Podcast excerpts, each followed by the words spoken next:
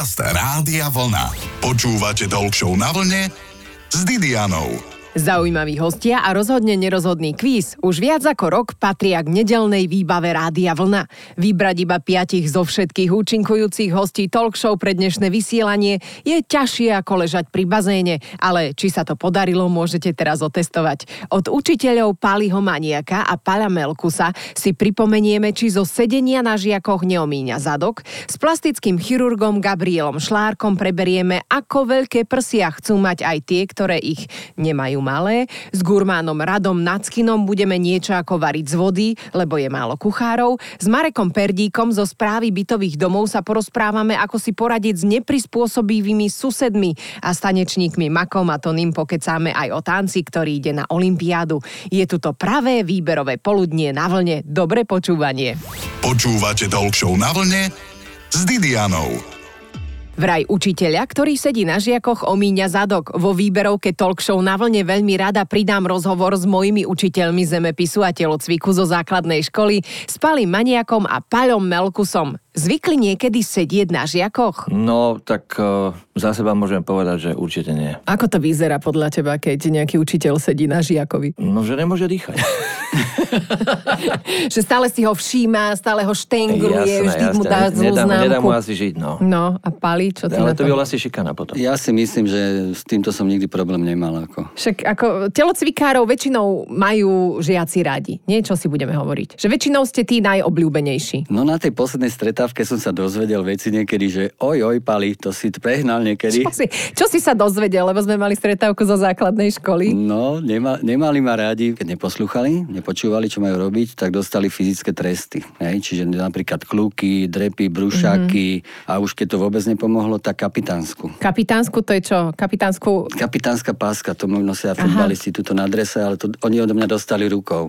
Jo, ale teraz je to už v podstate zakázané úplne. Nie už žiadne fyzické tresty, ale kľuky môžu robiť deti, Jasne, akože keď neposlúchajú. Musia. To nie je trest, to je odmena. Zvyšujeme ich fyzickú zdatnosť. Lenže mnohé, čo si budeme hovoriť, deti to ani nevedia, tie kľúky však. E, naučia sa. Ktoré sú také najproblematickejšie prvky na telesnej výchove, ktoré decka že fakt nezvládajú? Ja si pamätám, že to bol u nás skok cez kozu, že akože na základnej, že boli denglave niektoré deti. No, tie skoky ešte by som povedal, že v celku sa dajú zvládnuť, ale čo nezvládajú dnešné deti absolútne, nie je zložitý cvik. Jednoduchý. Kotul vpred. A čo im robí problémy? No, Všetko. Absolútne nevedia kotul vpred spraviť. No ako tu vzade lepšie? No, o kotule vzad ani nehovorím.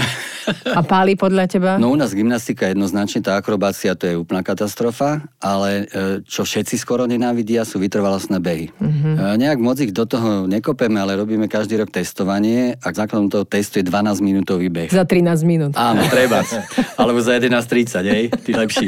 No len ide o to, že vlastne buď to odkračajú niektorí, alebo proste vôbec odmietnú to bežať. Inak to si pamätám aj ja na telesnej výchove, že 12 minútovky, to som neznášala. Potom paradoxne som začala behať a potom som aj prestala, keď chrbát začne bolieť. Však, ale tie deti, akože bože, však, však to musí ich byť obľúbená činnosť, ale nie je. Nie. A čo majú najradšej? Takto poďme na to pozitívum. Čo majú najradšej na telesnej? Necvičiť? O, nie, nie, chcú cvičiť, nehovorím, že nechcú cvičiť, zase to by bolo veľmi zle, ale najradšej majú loptové hry, loptové cvičenia proste. Vybijanú? Čo ešte? Futbal? Vybijanú chlapci futbal, ale aj hádzanú samozrejme. Basketbal teraz, fiči e, viac? a, tak všetky športy s nimi robíme, ale teraz, čo ich najviac zaujíma, je florbal. Ale samozrejme nemôžu hrať na každej hodine, to je pochopiteľné, ale florbal by hrali do nemoty. Kedy začal byť v mode florbal pali? 10 rokov dozadu? Aj na strednej to 15. fiči? Trošku viac. Možno No, no, no. 15? Áno, aj u nás to fiči. A na strednej, čo žiaci neradi robia, teda tú atletiku? No, tú či gymnastiku tú vôbec gymnastiku? nie. Tú gymnastiku, tej atletiky, tie dlhé behy, šprinty, skoky, to majú akože, to, to ich baví. A teda, čo majú radi? A čo majú radi takisto tie loptové hry, u nás frčí hodne volejbal, basketbal, florbal a chalani futbal. To je presne to, čo sme hovorili. Deti zlaté občas lenivé, ale mať takýchto učiteľov je určite radosť. Spomínaš na nich celý život. Na druhej strane platí, že ak my, dievčatá, veľa beháme, môžeme prísť o prsia. Ako veľké si ich dámy prajú. Aj o tom sa porozprávame s Gabrielom Šlárkom, plastickým chirurgom, už o chvíľu. Počúvate Talk na vlne s Didianou.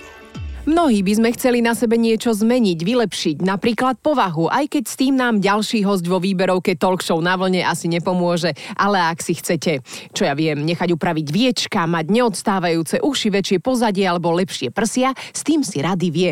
Plastického chirurga Gabriela Šlárka som sa opýtala, či zväčšenie prsníkov patrí medzi najžiadanejšie zákroky. Je to jedna z operácií, ktorá vedie je to jedna z operácií, ktorá je nejakým spôsobom vždy vnímaná v rámci, v rámci toho oboru plastickej chirurgie ako top. Hovorí sa, že čím má žena väčšie prsia, tak tým má chlap menej rozumu. Ako hlúpých mužov máme na Slovensku? No, musím povedať, že tu je ten trend taký, že mám pocit, že, že nám muži múdrej. Takže mám taký pocit, že, že sme sa dostali z tej takej prvotnej vlny takých tých obrovských prs, ktoré bolo vidieť cez všetky ulice k tomu, že, že aj v mojich kritériách to začína byť e, také decentnejšie. Aké veľké, respektíve aké najväčšie prsia ste robili? Bolo to na mieru, boli to 1200. To sú viac než F, nejaké 5 6 čo, čo to môže Osmičky. Byť? Osmičky? Taká podprsenka existuje, to si musí dávať na mieru šiť aj podprsenky, predpokladám.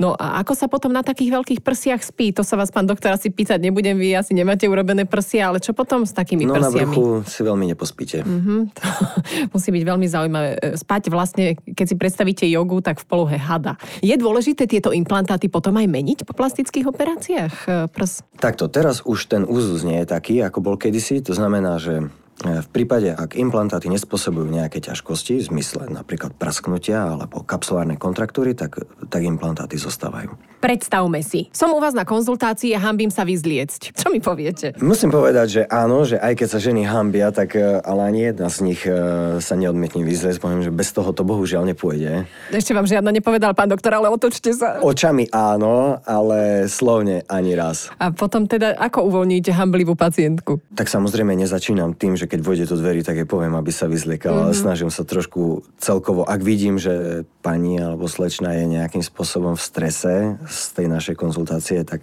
nejakým vtipom sa snažím uvoľniť atmosféru, aby, aby som povedal, že v podstate nijak z nej neobudne, ja do nej nekusnem proste nemusí očakávať nič katastrofálne, že sa bude počas tej konzultácie diať. Myslím si, že ani jedna zatiaľ nebola taká, aby, aby sa nejak príliš dlho ošívala. Robia sa predtým aj nejaké zdravotné prehliadky, že či sú tie prsia v poriadku, alebo ich len nejak matom zistíte a pokreslíte ich potom hneď, alebo dostanem Pohľad... obrázky, ako budú vyzerať? Pohľadom a pohmatom, ale samozrejme ja nemám ani rengenové oči, ani ultrazvukové prsty, takže ku každej operácii prst potrebujeme aj vyšetrenia prstníkov. Proste máme takéto štandardy. Nie všetky kliniky to majú, alebo nie všetci lekári to majú, ale my tieto veci vyžadujeme, aby sme aj z forenzného hľadiska aj my boli krytí, aj aby tie klientky vedeli, že povedzme pred operáciou, že bolo všetko v poriadku. Takže toto my vyžadujeme a toto takisto proste takúto hĺbkovú kontrolu a hĺbkové vyšetrenie prsníkov nechávam na, na takéto vyšetrovacie a zobrazovacie metódy. Je jedna z najčastejších otázok asi aj, že či to bude bolieť? To je úplne hlavná vec vlastne, ktorú, ktorú tie ženy trápi, že,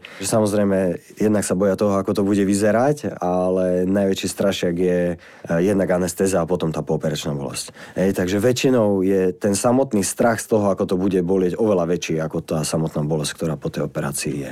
Takisto tie techniky a tie, a tie chirurgické postupy sa zmenili. Za posledné roky je tu možnosť, ja napríklad to robím mám tak, že už na konci tej operácie ešte opichujem všetko tzv. regionálnou anestézou, mm-hmm. takým dlho pôsobiacim lokálnym anestetikom, takže tie ženy sa budia v podstate s úsmevom. To je super. A s tým úsmevom aj vlastne zostávajú a na prvej kontrole po 4-5 dňoch alebo po týždňu prichádzajú s úsmevom povedia, že oni si mysleli, že to bude boleť, ale že to bolo v pohode. A keď sú už dokonalé prsia, potom nám začne prekážať niečo iné, napríklad väčšie brúško, pretože ľúbime jesť. Dnes si ešte zopakujeme rozhovor s gurmánom vo forme s Radom Nackinom. Počúvate Talk na vlne s Didianou.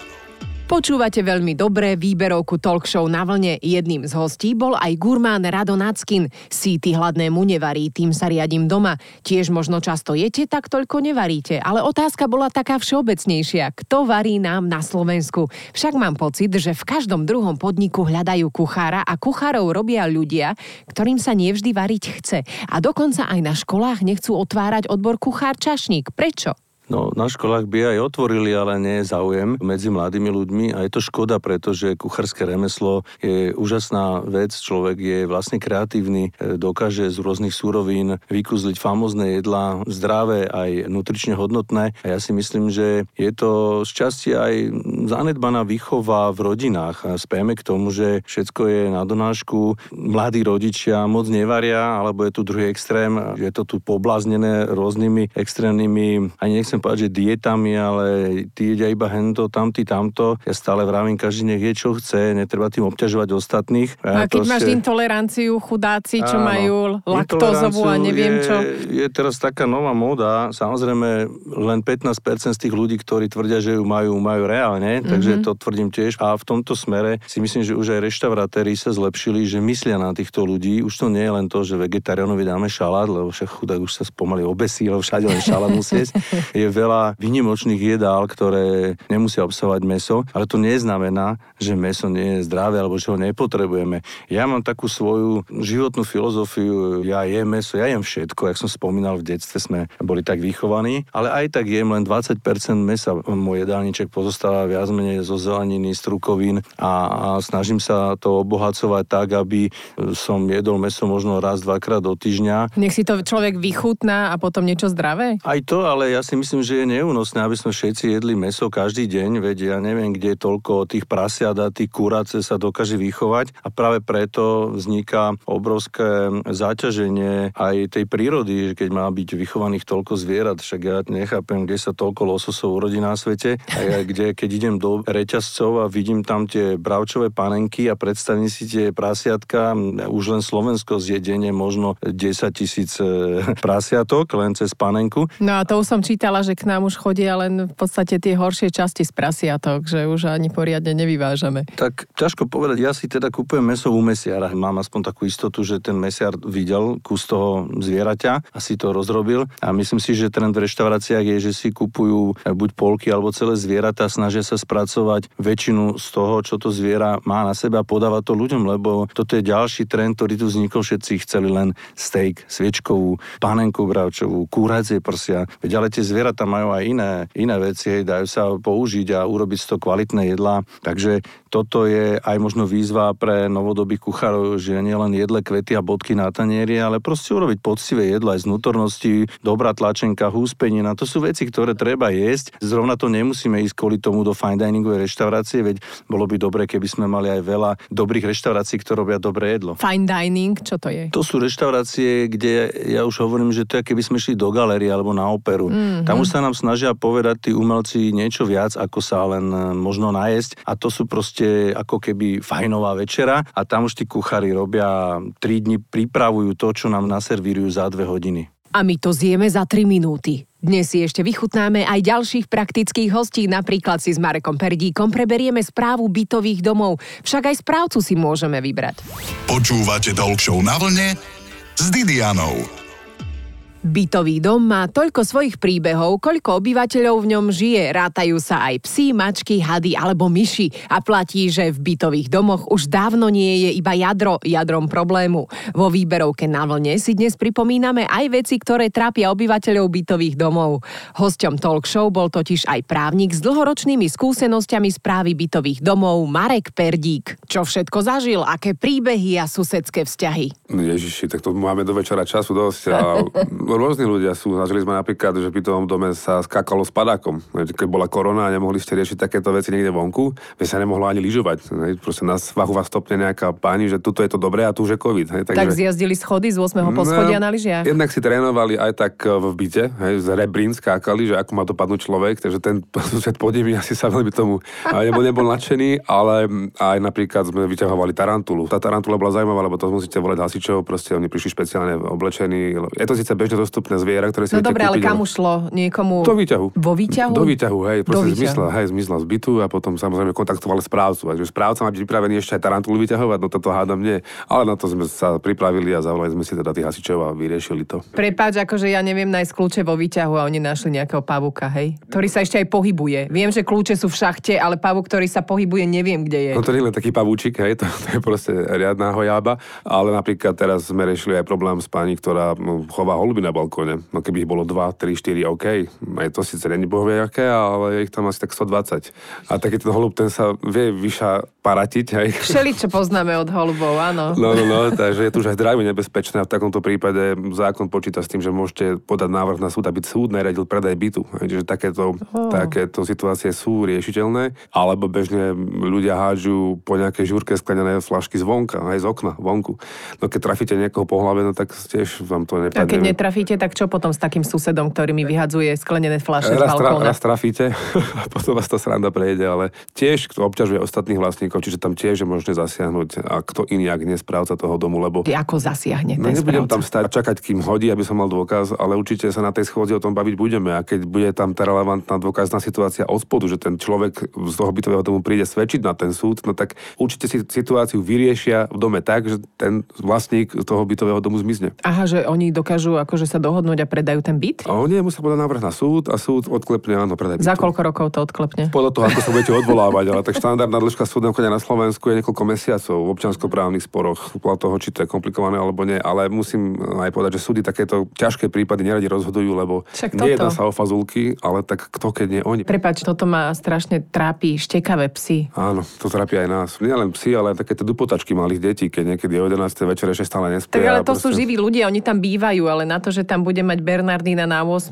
ktorý bude vždy bejstný, lebo majiteľka tam nie je celý deň, tak čo potom s tým? To isté, ako keď máte akýkoľvek iný hluk v bytovom dome. Ten hluk sa nedá, alebo dá sa veľmi ťažko odmerať, alebo respektíve potrebujete ciachovaný hlukomer a nedisponuje ním ani mestská policia, nedisponuje ním ani niekto v bytovom dome, ale keď sa tak rozhodnú vlastníci napríklad domovom poriadku, tak si situáciu viem predstaviť, že niekto zodpovedný za to bude, že to bude merať v ten daný moment, keď to naozaj bude zavíjať to, toto zviera. Ono sme mali dokonca aj chovnú stanicu čiváv v bytovom dome, čiže v byte, Ježiš, a to je strašne a uštekaný v byte pes. ich bolo 30. Milujem čivavy, ale niekedy štekajú. No, takže keď ich je 30 a ten vlastník tam nie je, toho bytu, tak si viete predstaviť, aký to bol randál. Čiže opäť sa musí urobiť nejaký inštitút v bytovom dome a on už je zavedený. Ten domový poriadok je záväzný, vy si viete dať vlastné pravidlá, ale pravidlá sú vám na nič, keď nemáte sankcie. Alebo môžeš si dať odhlučniť stenu. No tak to minimálne na 100 metrov potom, lebo niekedy to hlučenie nestačí. Ďakujem aj Marekovi Perdíkovi za optimistické rady a platí, že náladu zlepšuje hudba aj tanec. Tanečníci ešte budú hviezdiť v našej výberovke.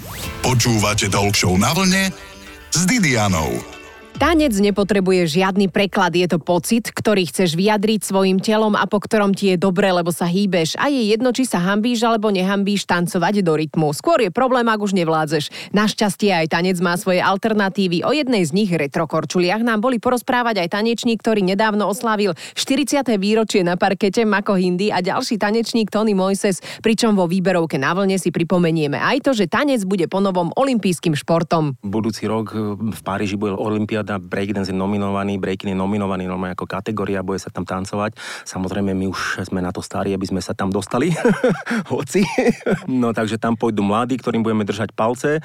No a my ako gumení chlapci sme áno mali toto výročie a predstav si, že si na nás spomenul Slovenský zväz tanečného športu a vlastne nominoval nás a dal nám také certifikáty, také ďakovné listy a zaradili sme sa do Siene Slavy ako prvá generácia chlapcov, ktorí vlastne s týmto breakdanceom začali. Tým, že sme boli akože fakt prví, keďže to prišlo z tej Ameriky v tých 80 rokoch a boli sme prví. No a potom po nás boli ďalšie generácie, napríklad Tonko bola druhá generácia, Street Breakers boli druhá generácia a tak potom vzniklo kopec e, ďalších skupín a tak to išlo ďalej. Ale čo som videla teraz to vystúpenie, ktoré ste mali po tých rokoch, ešte stále to viete roztočiť na tom parkete, aj na hlave, aj e, však áno. Áno, vieš čo, v Ružomberku sme vlastne dostali tie ceny a z tých chlapcov sme sa tam stretli deviati, sme sa nejak dali dokopy a tam sme prezali tie certifikáty a samozrejme chceli od nás niečo, nielen prevzať tie certifikáty, ale e, že teda nám Ukážte. niečo ukážte, ukážte. Tak pustili Grandmaster Flash a my sme sa tam rozbehli a z tých Nikomu deviatich... nevyskočila platnička, všetko dobre dopadlo. Vieš čo, niektorí chalani samozrejme um, už mali taký rešpekt predtým, tak len tlieskali a tak do rytmu,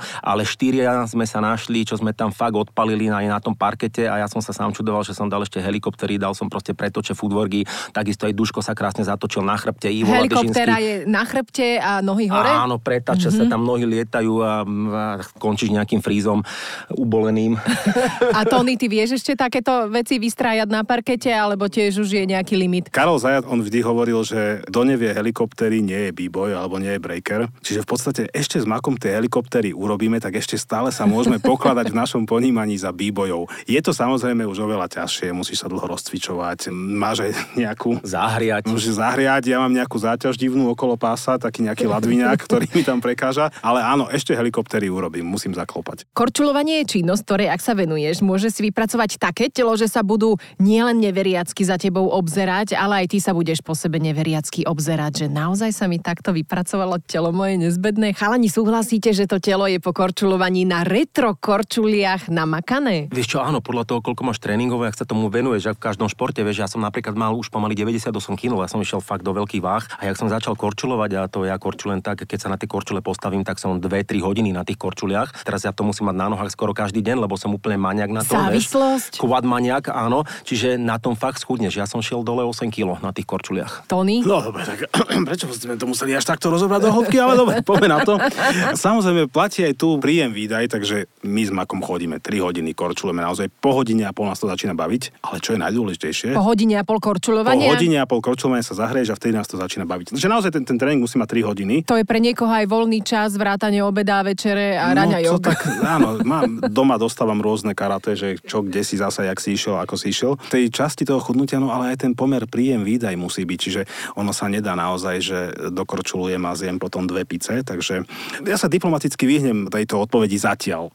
Prosto ale formuje to telo, na tom sa zhodneme, preto je to inšpirácia pre mnohých, ktorí rozmýšľajú, že čo mám robiť. No poďte korčulovať, tancovať na tých Áno, korčuliach. je to kardio, je to kardio, je to odburávanie tukov, vieš, a je to akože Ale, ale aj pri tomto človek vlastne, keď tancuje na tých korčuliach, ja začínam zažívať také momenty, že už keď človek tam nájde tú stabilitu a začne si tancovať, tak zrazu ním prechádza taká zvláštna energia ako pri tancovaní a človek vlastne neverí, že, aha, že dá sa to zatancovať aj na tých korčuliach. Takže preto toto treba robiť a naozaj ten hormón šťastia sa pri tom korčulovaní a pri tej hudbe vyplavuje. No a preto vám hráme na vlne veľmi dobre. Ďakujem všetkým hosťom Talk Show na vlne a tešíme sa na ďalších nielen vo výberovke. Prajem prázdninový deň ako z obrázku na vlne.